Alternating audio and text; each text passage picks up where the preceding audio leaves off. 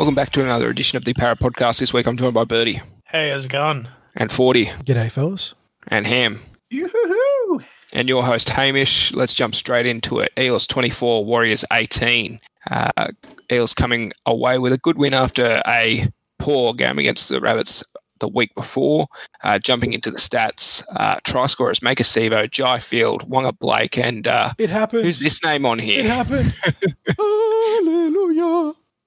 Blake Ferguson also getting over for a meat pie. Mitch Moses, 3 from 4 conversions and 1 penalty goal. 1 sin bin to the Warriors. We'll get into that a bit later. Possession, Eels 55% and spent 32 to 26 minutes in possession. 87% completion rate. We outran them by 200 metres. 3 line breaks apiece. Warriors winning tackle breaks 26-22.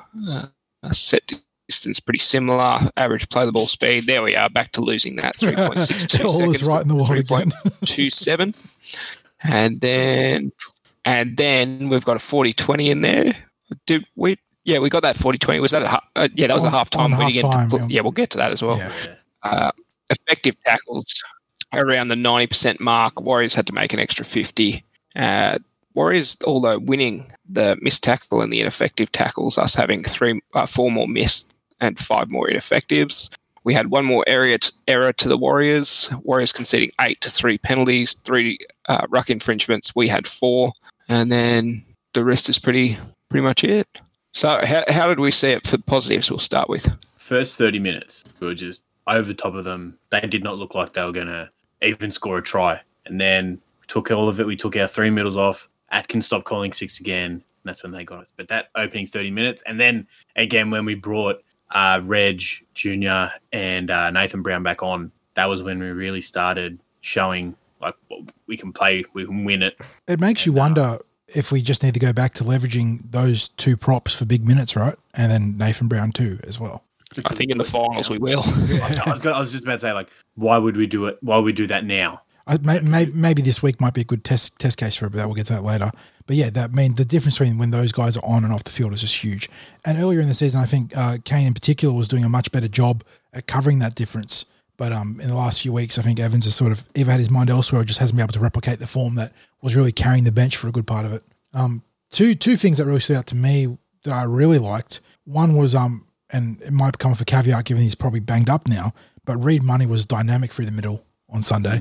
Really pushed those Warriors in the middle corridor, was sniping out a dummy half, backing up through the ruck, causing all sorts of mischief, and that was really encouraging. And the other thing I liked, I suppose there's another 2 things I liked. One, we put Jai Field in a position to succeed. We gave him some opportunity to come back across the sort of covering defense and opportunities to use his footwork and speed, which he scored a sensational try off, one of the tries of the season, which is unfortunately probably forgotten all the hubbub about the Warriors' rather ridiculous first try. The other one I liked is that in the absence of Dylan Brown, we leveraged Sean Lane a little bit for a bit of playmaking, and that's been missing down that left edge, I think. And he set up that first try for Maika Sivo for a beautiful cutout pass. It was a no-look cutout pass too, by the way. Yeah.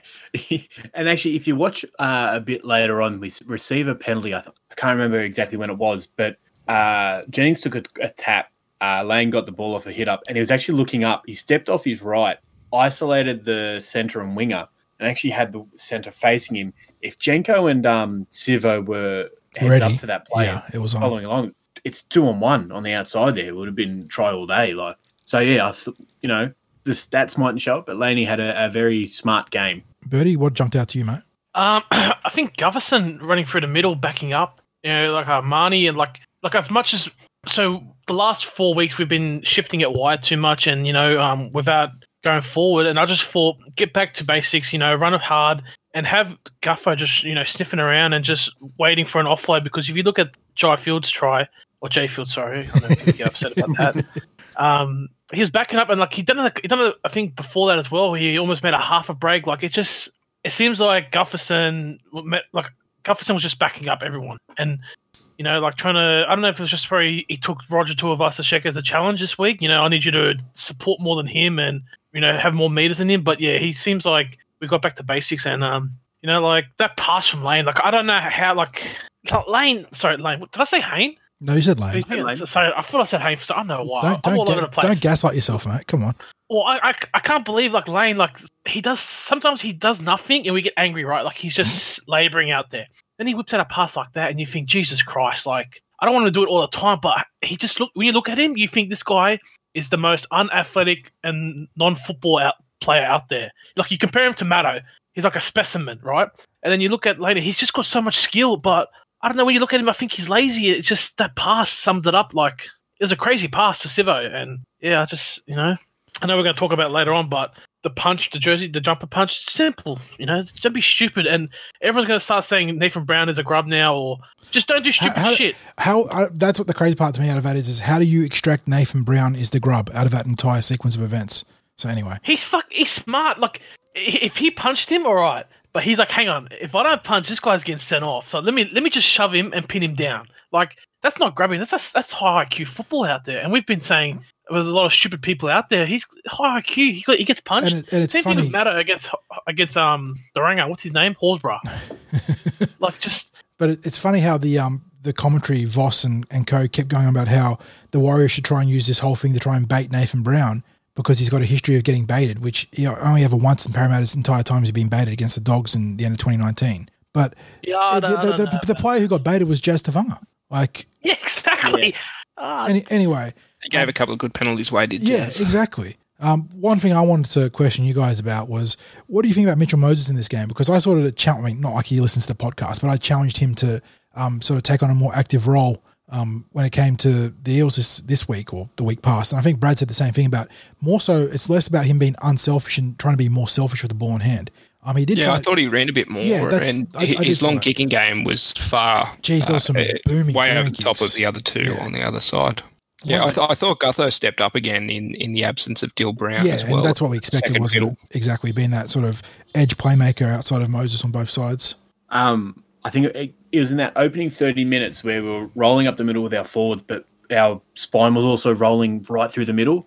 And we saw a few times, like little half breaks or whatever, that came from Gutho and Mitchell Moses from playing straight. And then when we were, even later in the game, things were going too far sideways and we weren't scoring tries as easily. Whereas if, Brad should just cut out that first 30 minutes and just say, play that. That's what you got to do, boys. Exactly. Like, the Warriors... they were red hot coming into that game. They'd won 4 of their last 5. We'd lost 2 of our last 3. Like, come on. Yeah, so they had an informed team. They'd only just lost to the Panthers, I'm going to say, by 6 points, and the Roosters by not that much either. So, they'd put up a good fight to the top teams, and, we were, in that first 30 minutes, we were blown off the park. Like, their forwards had nothing, and it's all because we focused on going straight, hitting short balls, hitting angles underneath, calculated offloads and all that. And then it seemed like when the Warriors scored, we panicked a little bit. Even though their 2 tries, the first one was incredibly lucky. Like that could have been easy. There could have been a forward pass called. There could have been a bat back. We could have shut Ray Stone taken out. Yeah. So you can't defend against those. That second one, once Tuivasa-Sheck broke the line, which was poor defending. Kane Evans was in a Warriors jersey a little bit early on that play. But, it seemed after those 2 tries, oh, shit, we've got to, Warriors are going to score another 2 tries here. We've got to put on points. Whereas if we needed someone out there just to say, look, this is what we were doing when we did score our 3 tries, we need to go back to that. Yeah, no, I think I agree with that, Ham. That there was a little bit of frazzle, but I thought there was enough in there. Compared to, especially against the Souths, the mental resilience was a lot more. And, you're missing Reed Marnie in that second half for the majority of it as well. So, and he was having a fantastic game to start. Yeah, that was his best game. I know we talked about it for a bit, but he's been in scratchy form since re-signing. But that was like his greatest command of the ruck by far, perhaps all season, including that Newcastle game where he probably won the game for us. So he was that awesome pass to Gutho to put him into space, that was just fantastic ruck work there. Now, speaking of maligned Eels, and not like Reed was particularly maligned, but what do we think about the 2 that sort of copped the big brunt of the fallout from South Sydney in Maika Sivo and Waqa Blake? I'll start with Waqa. What about back? He was getting involved, smashing. That third try to the Warriors, when I listened to the Cumberland Throws podcast, I think you guys were putting a bit of blame on Fergo there, but I thought it was the one negative from Wonga's game was his first up contact on that play. I thought if he got it was a proper contact. Yeah, yeah. He allowed I always forget his name, Perham to sort of skip to the outside and didn't make great initial contact, but he did recover, and but it was that sort of moment where he let him on the outside, which caused Fergo to go onto two minds. So that's why it was in absolute terms, I put it on Ferguson's shoulders, but yes, there was definitely liability for Wonga there in that play for sure. But other than that, fantastic, and the try scored also fantastic. I thought it was going to be called held up. I thought it was. We just didn't have that luck with the bunker, did we? The going up no try, where every Warriors try went up a try. Yeah. And I'm thinking, oh God, they're going to send this up a no try and find a way to overturn it, but to not overturn it. But fortunately, that wasn't the case. And good effort to chase down Tuivasa-Sheck after. Yeah, he filled the gap that Dylan would have done otherwise. So good to see someone get on the wheels in the cover defense, even if it didn't result in the try being stopped. Yeah, we talk about lucky bloody ball getting caught up in ankles and feet there, and just bullshit. And even though he possesses the physical skills, he hasn't really been known for his ruck work and trying to help the ball out. But 13 runs, 104 metres, that's very good, especially when I suppose we'll talk about Maika Sivo now. The ball didn't really go his way, I think. Yeah. Half. Like the meter, I'm looking at his stats, and the metres are shockingly low, but I felt like he was involved early on. And then sort of just didn't get there. I suppose the good thing was under the high ball, he was much better again. So and defensively he made a huge shot on Tuivasa-Sheck as well. And also that last play that saved the game there. I know Jennings is the big one on that, but Maika held his line there. He actually got on the ball, and stopped Hiku from putting it down. Yeah, I still think as a winger, especially one of his size, you need to be looking at least 10, 12 runs a game. I do not disagree, yeah I want to praise Ray Stone. I don't know if it's his game stuff, because you guys watched him in his juniors and how he tackles, but it seems like that tackling technique has been there the entire time, but he is like a savant when it comes to defence. It's just he knows where to put his head and where to drive guys. Yeah, but like it's like as if his mission is, I'm going to get this guy on his back no matter what. And he's always there lifting up the legs and making sure the guy gets on his backside, which is, it's good for us because it sort of slows their play the ball down, even though each week we get canned in the play the ball speeds. But like every time, he's always on the legs, putting them on their back, and it's something. It's a breath of fresh air because not many people do that. Like Marnie, sort of like he goes low, but this guy's like a genuine leg, grass cutter type tackle. It's pretty. Kaiser Pritchard. Yeah, Kaiser was also good for those big. Find the biggest forward on the field when he's got the ball, put him on his back. Yeah, I think. Because I love seeing him and Brown at the same time, and they came up with a good couple of bell ringers, them two together, and I just think, we need them two together. And I think, if anything, more minutes for Stone is going to be a benefit to Marnie, and I just want to see more minutes. Not too much, but I think he needs to have at least 30-plus minutes a game, because he can impact the game, impact the result a bit, every tackle here and there, but it's good to see him get more minutes. I thought the bookends were really good in this game after being, belted last week against the Souths. They would have felt that in their pride a little bit. And I thought Junior Paulo and Reagan Campbell-Gillard were fantastic. And Junior, he seemed to put the offload away a little bit in the ball playing, and he was a lot more direct and taking those hits as well. So shout out to those two, the big boppers in the middle. And, of course, Nathan Brown, you know what you're going to get with him. Yeah, the only knock on Brownie was that late error after the try, right? Aside from that, he played such a great game, and then he gave the Warriors just a sniff after that error. But they scored a try off us. That's what I'm saying. They got the sniffer off that, so that sort of brought the game back to the single score margin. I'm trying to think what we had a good captain's challenge, which is always pleasant. I think we're on a bit of a streak of our captain's challenges. Yeah, people were saying that was controversial. You could clearly see the left hand was all over the ball, and if Dylan Brown gets one where his hand is being, he's pulling it away 2 weeks ago, and it's the back side of his hand. Like you can see the left hand gripping the ball and reefing it out. Yeah. Like how much clear cut do you need to friggin' be? And Matto had a good second half, I thought, once they sort of freed him up to run the ball back towards the middle. So I think with the right edge, it's about finding that balance, about getting them some early ball and involvement, because I think guys like Wonga, and not so much Matto mentally, but Matto's just obviously devastating the ball in hand. I think you want to get them involved earlier in games. And we sort of did that with, it's worth mentioning, this is what I wanted to raise, I forgot, that we got Wonga involved indirectly by way of some clever video work that we must have done during the week, because we kicked early and in behind often. And that sort of pinned the Warriors back early on and sort of negated Tuivasa-Sheck until he made that awesome run in behind our ruck, care of Kane sort of switching off behind the dummy half roll. So, yeah, we got one involved that way. And so he's got to find ways to get those guys involved more, I think, which is good. I did like that little kick early on from Gutho. I know it worked out really well with the bounce and everything. But if you're going to have a team that plays up, yeah, you got to punish him early. Exactly. And especially with Adam Pompey, I know was it Pompey we kicked in behind? It would have been their left edge, which was Pompey. Yes, it was Pompey, I believe. Yeah, only played a handful of games. Get him second guessing himself. Should I come up, or should I stay back? They going to kick him behind early? And and then that's when you can use a long cutout pass to Fergo or to Wanga, because you got the defense in two minds there. So you know what else? Speaking of two minds, did you guys like our field goal setup play? Did we have one? Did we set up for a field goal? We bluffed the field goal and then took it to the left.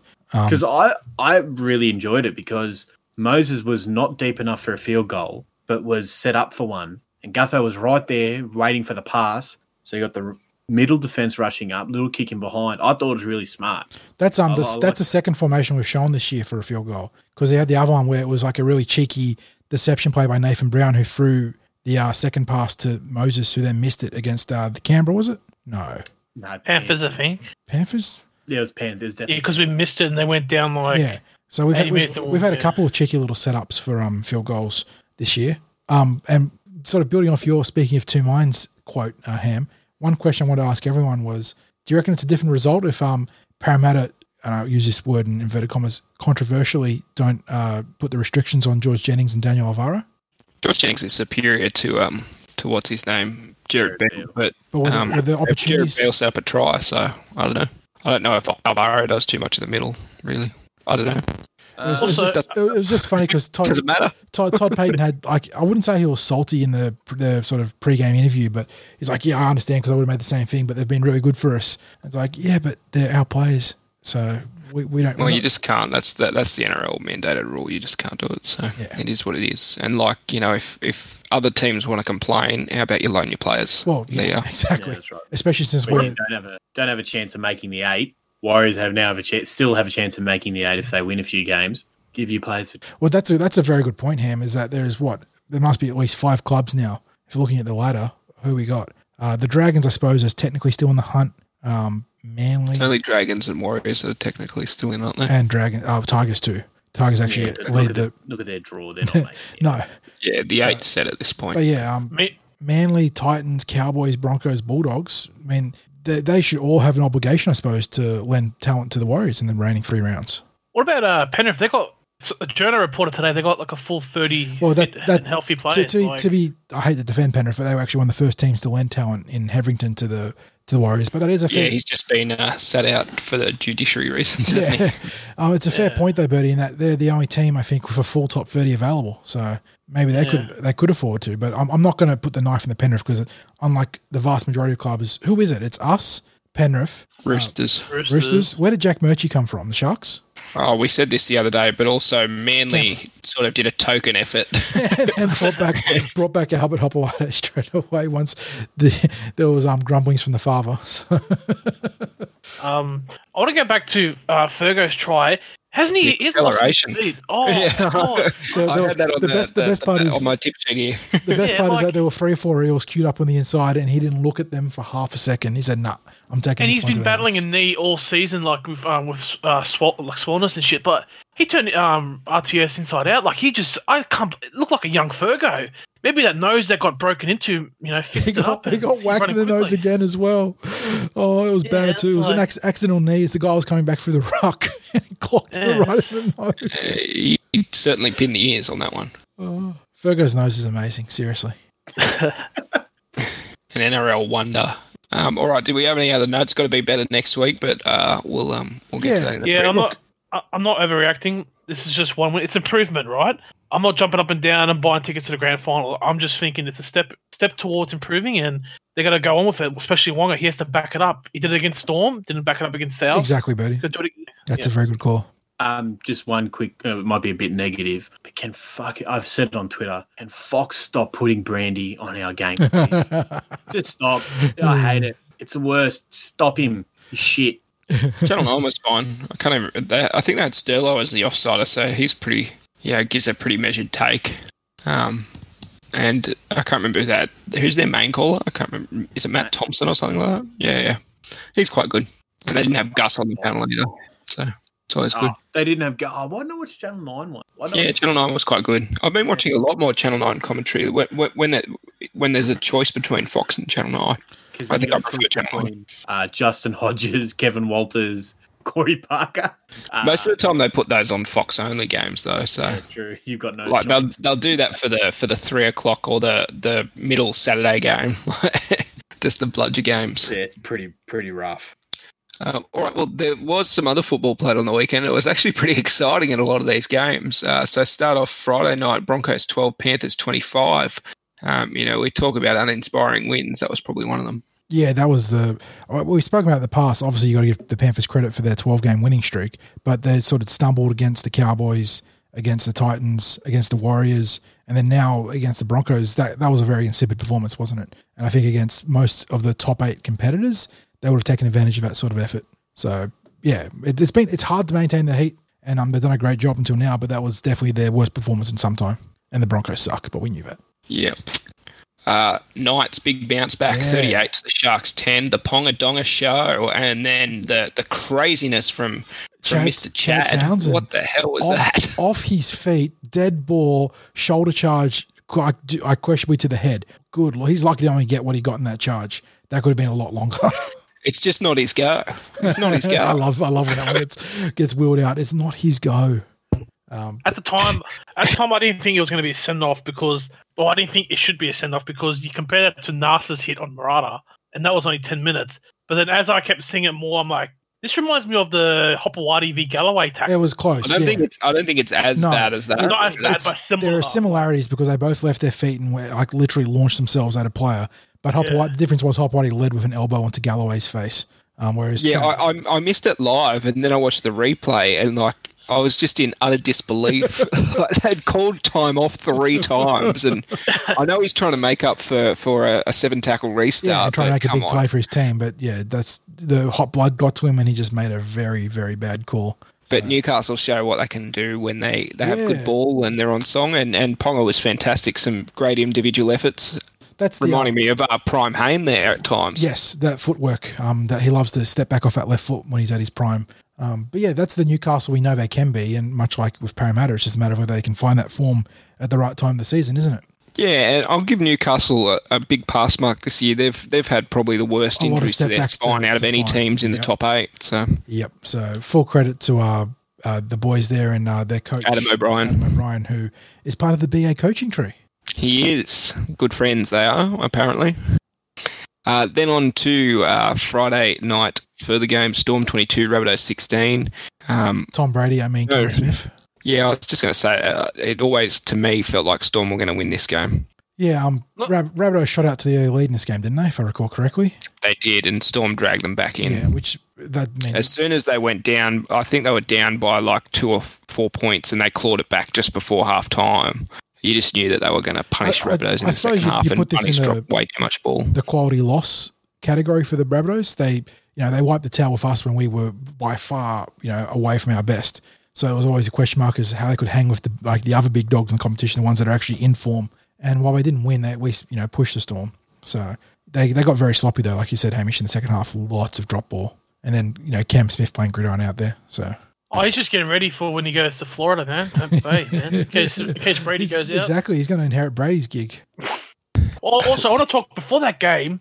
So they announced that he's going to retire, right? I don't understand, if you're not going to announce it this week or that game, why let it come out I'm going to retire end of the year, I'm going to make an announcement? He seems like an arrogant prick. He wants to have all the airtime. The more I think about it, the more I'm inclined to agree with you, Bertie. He's obviously going to go down as one of the, if not the greatest player of the game, based on his achievements, his longevity. The amount of games he's played is just absurd. He's collected every accolade possible in the game. Yeah. But yeah, the more it's gone on, the way this saga's played out, it certainly feels like it's the Cam Smith show. And well, he did the same thing in the Origin. Okay, you're going to retire. Yeah, but. Why don't you just announce it now? Why do you have to say, I'm going to announce it in the year, but I'm retiring for now? I just don't understand that whole point. It's, sort of not obviously the magnitude, but it's a little bit like LeBron's decision, going back, when he went to Miami. obviously, like I said, hugely incredible player, going to go down as one of the greats, if not the great. But yes, there has been that element creeping into to his legacy sort of building, I think, that has made him bigger than his team or the game at times. Yeah. Since that 360 Cam Wankfest, whatever it was, you know, against us. Cam 365, yeah. Yeah, he just had, like, I think he just loves the attention, and meanwhile, Cooper Cronk's just fading in the background, trying to be, you know, a bit quiet about it. Like, yeah, I don't know. That's just me nitpicking. I do hope that the Cam Smith retirement tour means that the finals don't have any sort of intrinsic bias, though. Mm. And then on to the next game. This was a bit of a battle for the Bulldogs, 14 to the Bucks, 18. Oh, they have the chance to take the spoon out of their and put it in the Brisbane's grass has been there for the last couple of weeks. Had Canberra on the ropes last week, playing the plucky but not exactly potent Titans, and the Dogs just ain't got it. They ain't got it. Yeah, and Foran, unfortunately, caused a injury. Yeah. Goal kicking. I think he has to go to Super League at this point. Goal kicking was absolutely dire from both teams there. 14-18, 3 tries to 4, but only 1 conversion apiece. So if Nick Mennie was better off the boot, they tie up the game and go to Golden Point. And if Ash Taylor was better off the boot, it's not even a contest. So yeah, there you go. The craziest game of the round. Seagulls 32, West Tigers 34. It was all over with 15 minutes to go. Josh Reynolds nowhere. And Josh Reynolds and Packer said, "Yep, this game's over. We're out half time." And the West Tigers disagreed. Yep, Adam Dewey take a bow. And kicking under immense pressure there from the locals at Manly, coming through on the mics. Compensate. I mean, well done to the Tigers, if only for perpetuating the 9th place meme by getting that win, because otherwise the Warriors would have taken over 9th place, if I'm not mistaken. Correct. This was a bad game. I couldn't watch. I don't know who to cheer for. Like, literally, I was like gritting my teeth. I was like, come on. Really, any other week I'm happy, but I didn't want Manly to win. I didn't want Tigers to win. Even Nofaluma hat-trick, he just puts his claim up for an origin berth even more each week, doesn't he? There was a... Yeah, and another player a little bit like Cam that's probably been reading his own press a little bit, old Nofa. But yes, I want to play finals. Get me out of here. Notable for Manly, there was a very good debut from a one-time Parry Junior and Josh Schuster, and I say Parry Junior, but he left us very early in the process to follow his brother Peter at Manly. He had a very good debut, but ended up getting syndesmosis. Out for the remainder of the season. I thought it was just cramp. Oh, legit thought it was just cramp. Fuck. No, another tough bastard, a bit like Dillbags. Yeah. Playing through syndesmosis. Another absolute superstar in the juniors too, much like Dylan. So Schuster, you could tell he had the talent and had a nice little impression there. But yeah, aside from that, crazy finish, defense optional. I don't think either team would have been happy with the result. Yeah, it's just one of those games where they're both outside of the 8 and they just mayhem. Absolute rugby league chaos. I love it. The next game, Raiders 6, Roosters 18. Roosters just turned the screws at the end of this game, didn't they? Did you say Raiders 6, Roosters 18, or was it Raiders 6, Sonny Bill Williams 18? Well, I'll tell you what, he was taking 18 breaths a second at the end of his stick. Oh, the Sonny Bill Williams game was not a good game to do it for. The poor bastard was gone after the first set of 6. And was sucking the big one. Well, he was chasing around like a madman. He just wanted to be at everything. And I get it, the nerves after not playing for what's since 2013. Yeah. But no, it was just another player out there, really, wasn't he? Yeah. A parley out as well for the season, so... Wait, no, I didn't know that was good news? Yeah. I thought season. He re-signed and is back for the finals, I think, wasn't the news? Yeah. Because then there was that news that he was homesick and was going back to Brisbane, and then that changed the next day that he's re-signing with the Raiders. Rugby league media at its finest. Yes, sir. In the last game of the round, I listened to a lot of this on the radio, and I only saw the last 10 minutes on the telly. But Cowboys 23, what was it, a 9-game losing streak or something like that? That sounds about right. Yeah. Dragons 22, and the field goal there being the difference at the end of the day in over extra time, and 5 field goal attempts in Golden Point. Oh, good. Yeah, who slotted it? Valentine Holmes, didn't he? Yeah, 83rd. Yeah, earned his contract. Yeah, $1 million field goal right there, baby. I mean, good result for the Cowboys. They've been up against it for a while, like you said, that long losing streak. They've got the interim coach there who's been trying to get them up for a big win and just hasn't been able to do it. And then the Dragons, So they've got their own issues now, the Dragons, which you can probably get to in the news section. But They've got a new head coach. Yeah, old Griffin Ball.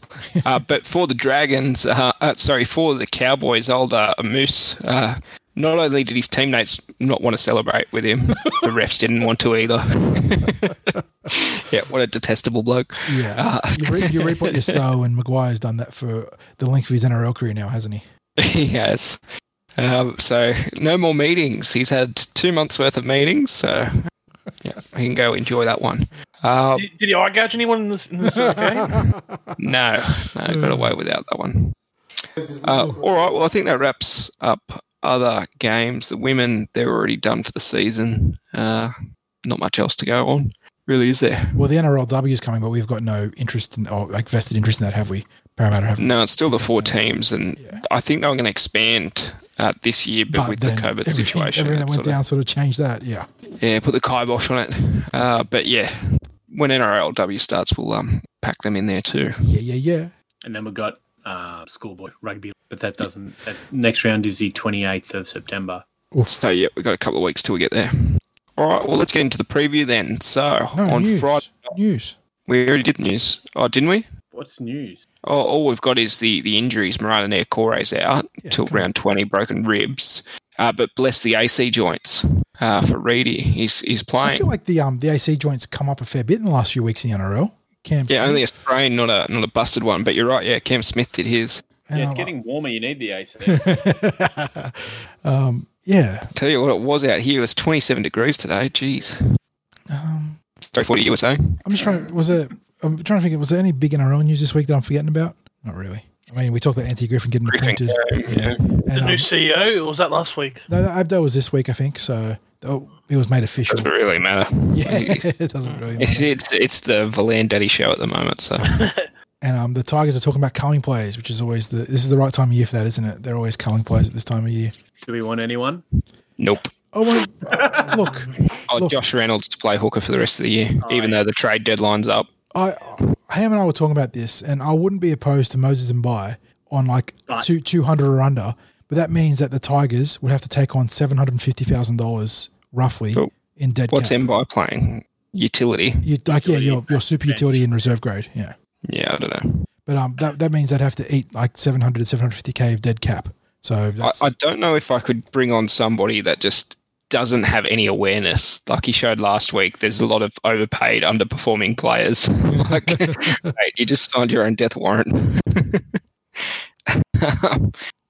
No, I think I'd pass. Although I think the meme lord in me would want Benji at Parramatta just to, as a kind of the double barrel just fuck you to the Tigers, put him in reserves to help coach up the young guys. Yeah, he still wants to be the show. So well, that's the thing, isn't it? That Benji wants to play first, and you have to respect that. And that's what you want from a guy to come in and challenge for first. But he's not going to get it at Parramatta. It'd be fine at the Bulldogs. It'd be a good sign. That's actually probably a good fit. Yeah. Yeah, him and Blake Green. Yeah, bless those knees. Things, actually, it'll be right. Him and Kieran Foran might be okay. Foran, they're not going to sign him. They already signed Blake Green, and he's done his ACL won't be back till May next year. No, legit, I don't think anyone in the... Like, you could probably make a stretch, maybe Blaw, if we need depth, but I don't think there's anyone in the Tigers squad that can actually improve our squad, to be honest. Like, I don't know. It's funny how you think of it. Like, maybe Harry Grant, but even then, I'm happy with Marnie. Like, well, he's not really... But Harry isn't contracted. Yeah. He's coming back to Storm. Yeah, that's why I don't envy the Tigers fans. I actually fucking laugh at them every time. Or team next year. Don't bully. No cyber bully. Okay, let's pass on that. Let's get to the preview. Friday night, 11th of September, 2020 at 7:55 p.m. The Battle of the West, Part 2, Electric Boogaloo. Panthers in first, paying $1.37 to the Eels in third, paying $3.10. On Channel 9, KO, Foxtel and Live Pass. That's about where we're meant to get a bit of rain on Wednesday and Thursday, so it might be a little bit wet and boggy. No. Out of Penrith, that ground seems to retain water. It's always going to out that way, yeah. Yeah. Let's have a look at the team. And you can't get tickets. They were sold out a couple of weeks ago. Yeah, the Penrith Panthers put out a notification that they were exhausted allocation at least 2 to 2.5 weeks before the game. Yep. Let's get to the team list. Dylan Edwards at fullback. On the wings, Josh Mansour and Ryan To'o. In the centres, Brenton Naden and Stephen Crichton. So that's Waqa Blake's son. In the halves, Jerome Delight, Nathan Cleary. Forwards, James Tamar, captain, and James Fisher-Harris. Apisai Coruscant at hooker. Viliami Kikau, Liam Martin in the second row. Isaiah Yeo returns from that nasty head knock he had a couple of weeks back at lock. Tyrone May on the interchange bench. Is it Linu? Spencer Linu? Yeah. Moses Leota and Zane Tedovano. Extended bench is Mitch. Boo, Zane Tedovano. Mitch Kenny, Kurt Gatewell, Matt Burton and Charlie Staines. The Eels are Clint Gutherson at fullback and captain. On the wings, Maika Sivo, Blake Ferguson. Denner, Michael Jennings, Waqa Blake. In the halves, Jai Field, Mitch Moses. Forwards, Reagan Campbell-Gillard, Junior Paulo. Reed Marnie returns at hooker, but we think he'll probably have a bit of a significant spell. Sean Lane, Ryan Madison, second row. Nathan Brown at lock. Interchange, Ray Stone, Andrew Davey replaces Marata Niokoro. Kane Evans, Oregon Kafusi. Extended bench, Hayes Dunster, Stefano Tuikumanu. Will Smith, Sam Hughes. Is that the first time he's been on the extended bench? Team list Tuesday, yep. Yeah, you get your first look at Samuel Hughes, although on the NRL.com website, he does not have a picture. So just imagine the biggest human being you've ever seen. He's not far off it these days. He's a big whopper for a young lad. So a very bright future for Sam Hughes. And, you know, maybe in the coming weeks, you might get a quick look at him depending on where the bench situation goes. But definitely write that name down for 2021. Okay, so we're looking at this Reed Marnie AC sprain. We think Ray Stone might have a lengthier stint at dummy half than he has in at least the last 2 or 3 weeks. About 30 minutes, we reckon? Well, 30 minutes is where he's played for the last 2 weeks. Yeah, but Reed still seems to have been on the field at some points there as well. So he played like a semi sort of forward / dummy half role. Or am I missing? There was a slight overlap against South Sydney, but I think Stone spent most of the game at dummy half there. Yep. And then this last week against the Warriors, I'm not sure where the injury overlap occurred. There was a fair bit of overlap. So Stoney was on while Reed was still on for quite a few. Yeah. Yeah, it'd be interesting to see how they spare. I mean, there's still a chance that Reed might not play. You've got Will Smith in the 21, which I know terrifies most fans, but you can go Stone Smith, and it's not ideal, but it's an option. You could also go Guffo could deputise a dummy half for a bit. We've used that in the past, and then use Stone for the rest of the minutes. So there's options here if Reed doesn't play, but you'd think he probably pushes through the pain barrier. And we expect Oregon. He had a bit of a tummy bug last week. Initially I was miffed. I was like, how do you only play 8 or 9 minutes? And then, in the post-match presser, it was revealed that he had that upset stomach, that viral thing, that, 24-hour bug, whatever it was. So we'd expect him, dodgy kebab out at Central Coast. They don't do them well down in Gosford. Nah, don't cook them right through. Jeez. But we expect him to have a few more minutes this time around. Which will help for sure. Murata out. Yeah. I actually expect him to take Murata's role off the bench. I think so, yep. Give him, 30, 40 minutes. Come on, just try and wreak as much havoc as possible. God, the Murata loss is actually sneaky big, isn't it? He's just been so good off the bench for us. Guy just brings the juice. Do we reckon Davey will play a little bit of edge and bring Maddo into the field? Yeah, that's another good call, Hamish. That's Maddo or Lane? I was thinking Maddo. He seems to play a bit more in the middle from what right edge seems to be Davey's preferred spot, I think. So that gives you the two birds of one stone. And we've definitely put Maddo in the middle at times this year. So, but then again, Lane's done the same job. That's why Ham sort of jumped to it, I think. Lane's absolutely played in the middle for us in the past. Even Davey could play in the middle. He's got the size. So it just depends. I suppose it depends on where we think get the best matchups if you want to keep that. Because Madison's probably important to that right edge defense as well. So maybe you keep him there to help keep Wonga and Moses short up there. And then you let Davey sort of tee off in the middle for, 10-15. I'd love to see his Jai Field, a little offload from Davey there right in the middle. We reckon sorry to cut you off there. That's all right, mate. I was going to make a small comment anyway, so go. I was just going to say, I think we'll see, we're talking about props having extended minutes. I think we'll see extended minutes from Junior Paulo and Regan Campbell-Gillard in this game, playing 30 or 35 in the first stint because Penrith's bench, they've been holding the fort when they come on. So I think BA will call on his starters to play extended minutes in this match. We've known Murata, who's really that leader off the bench. I think that's a very safe call that they'll leverage the two premier props for bigger minutes. And especially because, if we do win this game, top four is pretty much cemented. The next 2 weeks we've got... You can experiment and tinker, yeah. You can sort of, maybe only give them 20 or 30 minutes in those two games. And if you want... That's right, exactly. Exactly. So, I mean, we're rank outsiders for a reason because we're banged up and our form's been a bit spotty, but this is a big game to – 5-day turnaround. Yeah, and that's a huge thing too, a 5-day turnaround. But maybe I think that's not a bad thing for us at this point in time. We can't overthink the game maybe. So maybe it helps streamline stuff for us. What I was going to say is – So what? They'll train tomorrow for their first time since Sunday and then they'll have the captain's run Thursday. Would have trained today, I'd say. Okay, but it would have been half recovery. That's right. It would have been a half session. Yeah. But what I was going to say is a corollary to what Han was saying. I do hope that we continue to try and integrate Jai Field into some of this stuff because while he isn't, the ball player that Dylan is, and Dylan's obviously a sensational player and a, almost an outright superstar at this point in his career, which is crazy to say. But Jai's just that acceleration is such a game changer, isn't it? And we saw it against. You can probably play him fullback and move Guffer to the halves because if you look at that try, Guffer was, I don't know. He's got the speed to frighten teams in attack. In attack, you could definitely experiment with it, but Gutherson brings so much value to the team defensively in that role. So yeah, I think there's definitely options there to flex out Field into wider spots in the back line and let Gutherson be the primary ball handler down the left edge. But yeah, I hope that, like Ham was alluding to, he's sort of encouraged to lurk around those forwards and look for those opportunities off second phase play to use his acceleration and footwork to torment the Panthers. One thing I really want to see is Moses' short kicking game, but when I say short, in the air, bombing at the line, putting those bombs up for Waqa Blake and Blake Ferguson and whoever, if they're up against Josh Mansour, that's where we should be going. High balls, that area, dunk on him. Even Ryan Madison, that entire edge is just insane under the high ball, isn't it?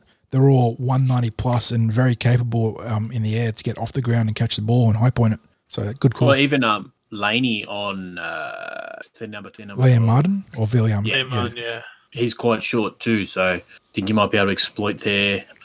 Feel like Brian Toto plays right wing, so yeah, our right side will be up against Mansour and Crichton. But the game's going to be one in the middle of the field, most of them are. That's where we're going to have to go toe-to-toe with Penrith for the full 80.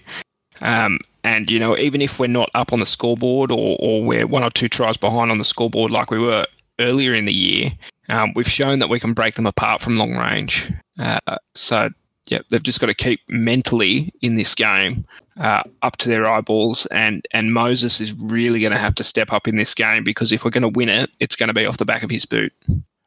Speaking of Moses, and I know we've obviously covered him heavily in this podcast already, and he's definitely trying to take on the line more. I would like to see him start to attack the short side like he used to. And he's sort of gone away from that, but he used to be so good at it. So I wonder if that's something he's either keeping up his sleeve or he just has gone away from because of his, becoming more well-rounded game manager. I don't know. I'd like to see him.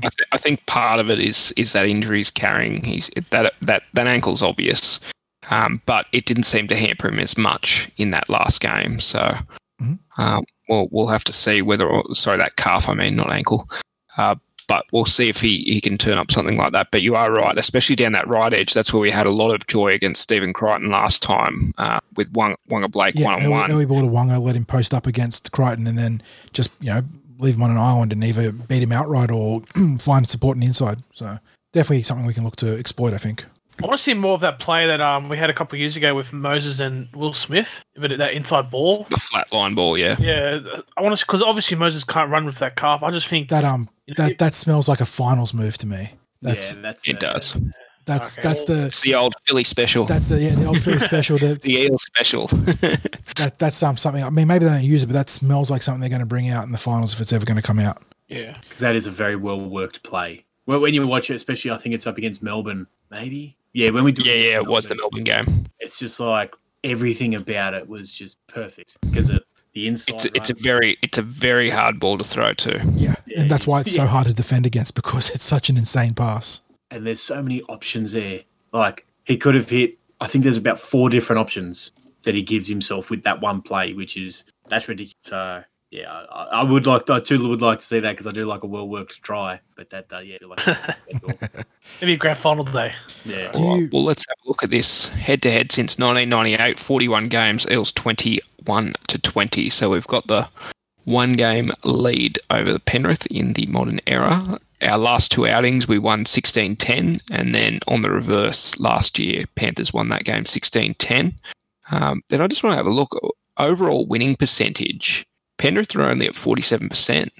and we're at 48%. That's alarming that we've won so many more games than them in the modern era, given how dire some of our seasons have been. Yeah, 6-year period between 2010 to 2016. But that's how dire they were when they get how many years did they get like 2,000 people out of Penrith? Yeah, like they've been shit, but they haven't been wooden spoon shit. That's probably like. But they have been 2002. They won the wooden spoon. Yeah. Well, last we're like, you know, we'll borderline similar to Knights a few years back, hovering around that bottom 2, 3, and yeah, dark times at the clubs. Yeah. Do we? One question I wanted to ask you guys about this game: would you be content with a quality loss in this game, given everything that's sort of stacked up against us, either outright injuries or guys being really banged up, off a short turnaround, up against, you know, one of the most informed teams in the comp? Is a good loss? Okay. No loss is good, but if we're playing them close and we're mentally tough in the game, I think I'd be happy with that, especially through the middle of the park. I don't want to see them wilt like they did against South Sydney. I will say this, right? I'd rather not win this game, but if we beat them in the finals. Oh, man, 100% everything, yeah. But also, just if we win this game, we've got a mental edge over them. Like if we just that's a fair point. I think we wouldn't play them until later in the finals if that's because we'd end up finishing third. I think if we lose this game, we finish fourth and we have to play Penrith at where are they playing at? They can't play at the SFS, so Sydney Cricket Ground or ANZ. First week of the finals, they certainly might play at Bankwest. I just think if we can win this game, I'm not expecting us to, but if we win this game, then that gives us a mental edge over them. Like Parramatta's beaten us all year and they've done it twice. I'd rather have a simple game as well, not show too much, because like if we show up all our plays, like I know I was mentioning we should do that inside plays, but just thinking about I don't want to. I'm all for that, Bertie, but in saying that, we haven't been able to even do the simple stuff right consistently. Yeah. So yes, I am fine for saving a lot of the special sauce for the finals, and I don't doubt that there is some big plays that have got put on ice for the finals. But yeah, just we've been so clunky at times. So if I can sort that out, then yes, keep it simple and sort of just try and win the game. Physicality. I'm looking at it like an NFL fan where it's just a preseason. Don't show off anything. Keep it simple, and then let the fancy stuff happen towards the end. That's what I'm thinking. But if we lose, I'll accept a less than 12 points loss. But if we get flogged, I'm gonna be fucking next week here spitting and fucking screaming. All right. Well, let's go predictions, Bertie. Okay, so I reckon we're gonna win 19-18, and I think Guffo's gonna kick the field goal. And first try scorer, I'm going to go with Michael Jennings, and he's going to do that shush emoji again. And yeah, I just think, okay, I think if we're going to win, we're going to get really lucky, like score off a kick. We're going to be like Panthers. Besides, you know, the Sharks or Manly, or Broncos, they don't pull teams away. You know, a lot of their games, like the last 5 minutes, and I think we're just going to be there in the last minute and last 5 minutes, and we're going to, you know, score for like last time we played them, where we scored off that try that bounced the ball, bounced to Mattos. That's what I reckon. So, is it going to be done in the 80 or is it going to be 80 plus? Nah, it'll be at regular time. We'll kick it. I reckon we'll kick it within 10 minutes left, and we'll just defend our whole fucking lives and shit. You know, but I don't think extra time. If it's extra time, we're going to be screwed, especially with the short turnaround. So yeah. Hamill 40. Who wants to go next? 40. I think I'm usually in line now, so I'll jump in. Yeah, this is another game where the head says that we're probably going to lose. Just like I said, on that weight of things I was talking about before, between guys being banged up or outright injured and not playing, our backs are up against the wall. So logically, I think Panthers probably prevail, but I am going to tip Parramatta, unless you guys want me to tip against us like I did against Melbourne. Huh? And we get the shutout and then we get smashed the following week. So no, I'll tip Parramatta to win. Like Bertie, I'm going to go for a narrow margin. You went 19-18, didn't you, Bertie? Yeah. I'm going to go 20-18. I'm going to give you the old prices right. And then I'll go... Since the man broke his drought, we're going to go back to Fergo, go back to the water, and give the big man the first try of the game. Yep. I have a feeling that this is going to be your score prediction, Hamish. Parramatta to win 16-10. Continue the trend. Am I right? No. No? Oh, okay. First try scorer will be Nathan Brown. Put your money on it. But will he get baited? That's the question. Will he get baited? He'll be the master baiter. He'll bait and outsmart him and our glorious leader. So put me down for 18-16 Eels. Waqa Blake first try scorer. Yeah, I was flirting with 18-16 and end up, you know, going over Birdie instead. So I think if we win, it's a close game for sure, right? Has to be, and we can't let in any more than 2 tries, I don't think. And just quickly, I did say on Twitter that I would talk about Sam Hughes. I know we talked about it a little bit before. For Kit Walker on Twitter, just asked his background. Sam Hughes come to us from the Cronulla Sharks as a centre. In the Harold Matts. In the Harold Matts, so 15 years old. Any particular players he models his game on? He's interesting because he's big, athletic. Like, he's mobile, but I wouldn't say he's, like, insanely mobile, but he is, like, for his size, has good footwork and ability to move laterally. So he played lock in his first season for us, but also on the edges at times too. So he's very good in the red zone, high work rate, high impact. He's just a really well-balanced prop, isn't he, Ham? So it's kind of difficult to... good ball playing ability. Yeah, like he's not Junior Paulo in terms of offload. Takiaho from the Roosters? Yeah, a little bit. I mean, Takiaho moves really well for a big man. Like, he's got a good... got a really nice step. But, Hughes is just like a really well-balanced prop. So I'm trying to think of... I think at one point in time I referenced him to Matt Scott, but Scott was a lot more compact and fridge-like, whereas Hughes is 192, 193, and 112 kilos, if I'm not mistaken. So he's got the size to be like that prototypical modern prop. What about the guy from Storm? What's his name? Tino Fasumala. Tino's more explosive as well. Whereas Tino's another special player as well. So the Titans obviously lavish big dollars on him. But it looked like they're going to get a good investment there. Yeah, the one player I said to Ham in the preview about this was maybe Jesse Bromwich from Melbourne in his peak. You know, that really mobile, busy, can offload, like does everything really well, but perhaps not like truly outstanding at anything. But like at his peak, sort of just did every facet of the game really well. I'll take that. One thing I will say about Sam Hughes, like I said, gets through, loves getting through a mountain of work. Was in a preseason trial match. I think he made 3 or 4 tackles for about 5 sets in a row, and that was including at least a hit up every set when we had the ball. So just loves getting through the work, loves getting hands on the ball. So you're telling me a potential super coach cash cow next year? Yeah, we didn't play down the depth a bit. Yeah, don't forget he's playing behind 2 very well established props apparently. Yeah, correct. So you got CG. He could take out that bench spot with Kano going, and of course with Stefano. Well, Stefano's hardly even made the bench. He might have that Stefano role next year. He might. I think he plays. Yeah, he plays a game or prop. Two. But I think. Yeah, I was just going to say on him. You made the point before, but getting him in that extended bench, get him in, do the game day, that sort of thing. It's certainly something that I'd like to do for players that he's going to give a run at some point to get him used to what that feels like to do a proper game day prep, even if you're not going to take the field. Did you notice Hayes Dunster was out there with the team warming up on Sunday, and he's put on a good weight, I will say. He's definitely bigger than when I saw him last, which was round 1, reserve grade, and he's...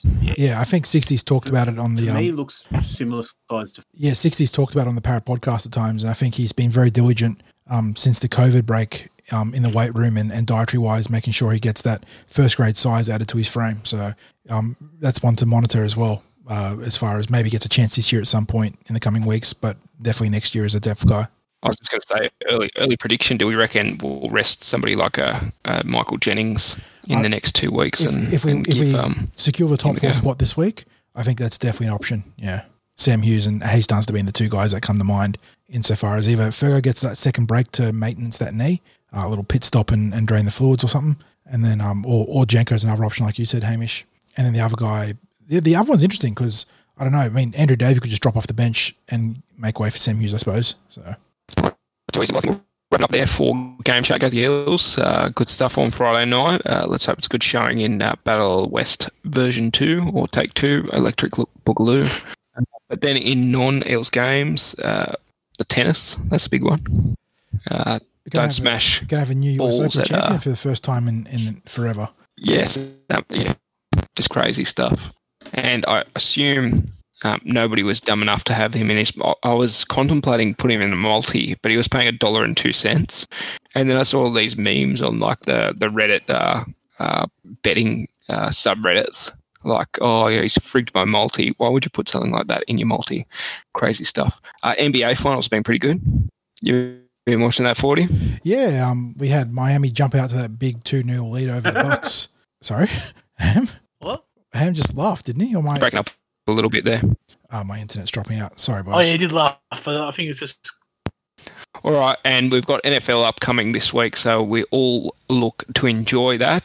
The Washington football team will play their first game on Monday at 3 a.m. against the Eagles. Birdie, your favourite team. Yeah. You trying to be smart or what? I will say, it's fitting that we got the last dub against the Redskins, and the Philadelphia will be the first team to lose against them. So yeah, you guys have just been massacred by injuries yet again. Eagles have been massacred by injuries yet again. Oh, it's like death taxes. And Carson Wentz always injured. The guy hasn't been the same since that injury to his knee. And other than that, fantasy football season. I've done mine. I'm in about 3 comps. It's really fun because compared to NRL. Like, I don't watch much NRL besides Parramatta play, but for NFL, I'm getting up watching all games. Like, it's very no wonder it's massive in America. It's a lot of money involved. And are they going to have Red Zone again back on Fox? Because I think it's on. If anything, it'll be on 7, mate. But even then, actually, you know what? There's a guy I follow on Twitter. He's named Adam. Not Adam Hall. Sorry, Laurie Horish. He's doing a show as well. It's going to be on ESPN, I think. Sorry, that's what I mean, ESPN, if they're doing Red Zone, because it got taken off by NFL last year and you had to have Game Pass, but I looked at getting Game Pass and it's $280 this year. If it's $150, I'll do it, but $270 is insane. Yeah, it's actually going to be a Monday Arvo NFL show, so actually I might be wrong. Yes, but might have to get the. I'll retweet. I've retweeted the link, so I retweeted the tweet. So, but it's going to be after the Sunday night football. So that's right. It's actually on Facebook Live. Fuck, I gotta get better with this shit. But I'll check my Twitter. I'll retweet along with a lot of West Tigers memes. So yeah, and you've got the Cowboys. You'll be playing at 10 a.m. I've got to get up at 3 a.m. on Monday. So. You think your Packers will do better than 13-3 last year, or you reckon? I think we'll probably do a little bit worse, but I still think we'll make the playoffs. I think Vikings are going to shit the bed, and I think Bears will take their spot. I don't know, but Bears have got Trubisky starting. I just think that, or I reckon, come week 2, week 3, Nick Foles will play. I think Foles will play week 2, but they're still going with kiss titties to start the year. So I just think Vikings have just screwed their cap, and they've just lost the plot. They've lost Diggs, they've lost Everson Griffin. Like, I don't know. I think Cousin got lucky last year, so we'll see. Lions might be sneaky good. Mm-hmm. They just signed AP, so it's always good to see first ballot Hall of Famer still play. So yeah. All right, too easy. Well, we might be screaming into the void there with 40's internet issues, but we'll wrap up the pod there. And best of luck for the Eels on Friday night, and good luck to all of you getting up early. I know me and Ham will be discussing the Packers at 3 a.m. I know Ford will be happy with the Niners this year, so they'll be cheering them on. Jimmy G all the way. Okay, see you later, guys. Cheers.